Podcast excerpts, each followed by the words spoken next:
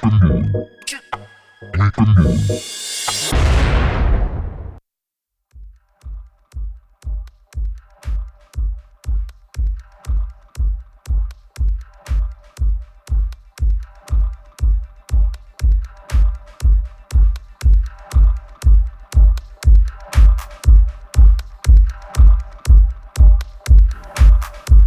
い、こんにちは。We Can Do It の時間です。パーソナリティの G メン、高間俊介です。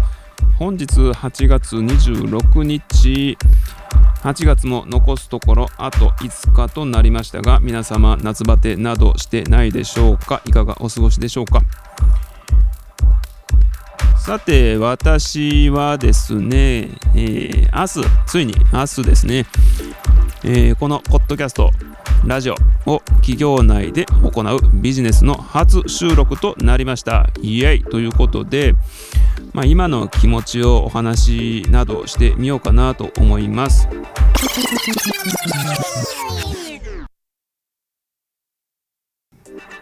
ちょっと無意味に音を入れてみたんですけど、最近ポッドキャストを始められる方がじわじわと増えていてですね、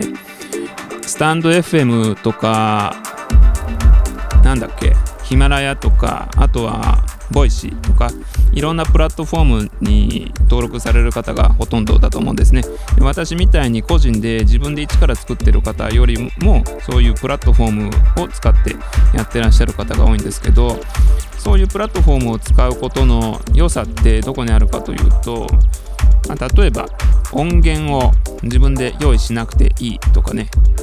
あとさっきみたいなトゥルルルルルみたいな効果音が結構揃ってるみたいですね。わーわーとか拍手とか、そういう効果音とかも結構揃ってるみたいで、私も負けじと今日はちょっと入れてみたりしました。全然合ってなかったんですけど、雰囲気とかにね合ってなかったんですけど、これからちょっとずつそういうのを気まぐれに取り入れて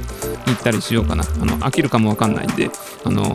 約束はできないんですけど、そんな感じで今日はちょっと遊んでみましたということで、明日ですね、初めてのビジネスというか、このラジオを企業内様で行うということで、すごくワクワクしています。このビジネス、前回の放送でも言ったかもわからないですけれども、どういうことで始めたかということなんですが、言ったと思います。私が今現在プロのコーチとして活動をしており、でこのコーチングで、なかなかね、駆け出しの時はコーチング自体でどんどん大きくしていくっていうことには時間がかかるなということがあって、でその他にもコーチングの能力を活かせる領域ってないのかなと思いながら、いろんなことを考えていたんですけれども、私の場合はアーティストとして自分で楽曲を作っているし、であとはいろんなアーティストのコネクション、レーベルのコネクションが世界中にあるというところを活かせて、でコーチングのスキルというか、私は人事をしてましたので、人事で採用とか研修とかね、人前で喋る仕事が結構主だったんですね。なのでこの番組を作るっていうことをまずやってみようかなということで、趣味的に始めたのがこのポッドキャストとラジオです。このラジオ番組の中では自分の曲は使えるし、アーティストのあるいはレーベルのつながりのあるところの楽曲は使い放題で使える、むしろ使ってくださいっていうところが多いんですね。でちなみに JASRAC みたいな著作権管理団体は海外にもあります。でそういった管理団体に登録されているような曲はメジャーの曲が多くて、私がやっているこういうダンスミュージックなんかはアンダーグラウンドなので、そういった大きな著作権管理団体までに登録されていることがあんまりない。なので私がクリアしなければならない問題っていうのは、著作権管理団体にこの楽曲を使いたいんですけどっていうことでお金を支払うっていうことはしなくてもいいわけですね。ただ著作隣接権っていう著作権に近いところにあるような権利を保有している方への許可を取るっていうことは必要。例えば著作隣接権を持っているレコード会社とかアーティスト本人とか、そういった方たちへの根回しというか、この楽曲を使いたいんですけどっていう許可を得ることは必要なんですね。で私はそれができるんですよ。なぜならばコネクションがあるからです。そういったことを行いながらですね、私は楽曲を番組の中で使うということをやっております。で普通のポッドキャストをやってる方だとですね、楽曲はそんなに使えないんじゃないかなと思うんですね。使えなくはないんですけど、例えばさっき言ったみたいなスタンド FM とかボイシーみたいなプラットフォームさんが用意された数少ない楽曲に限られるのかなと思ってまして、そこはエンターテインメント性をもう少し出していけるところかなと私なりに考えてます。なのでさっきみたいな意味のない効果音とかもちょっとずつ集めながら要所要所で挟んでいきたいななんて考えております。ということでですね、私の現在のこのビジネスのスタートは、私の現在持っているこのリソースを活かせる場って何かないかなと思ってラジオやポッドキャストを始めたことで、私は人事をやっていたので、人事は人事でもですね、賃金を正しく払うとか社会保険の手続きをしっかり行うとかそういったことはできないんですね。でも研修とか採用とか、あとは人事の制度を変えるみたいなそういった仕事をしていたので、ちょっと特殊性のある仕事なんですが、そういったところでは例えば社内を活性化するために社長と社員をミーティングで仲良くさせようみたいなそういう取り組みもしたりしていました。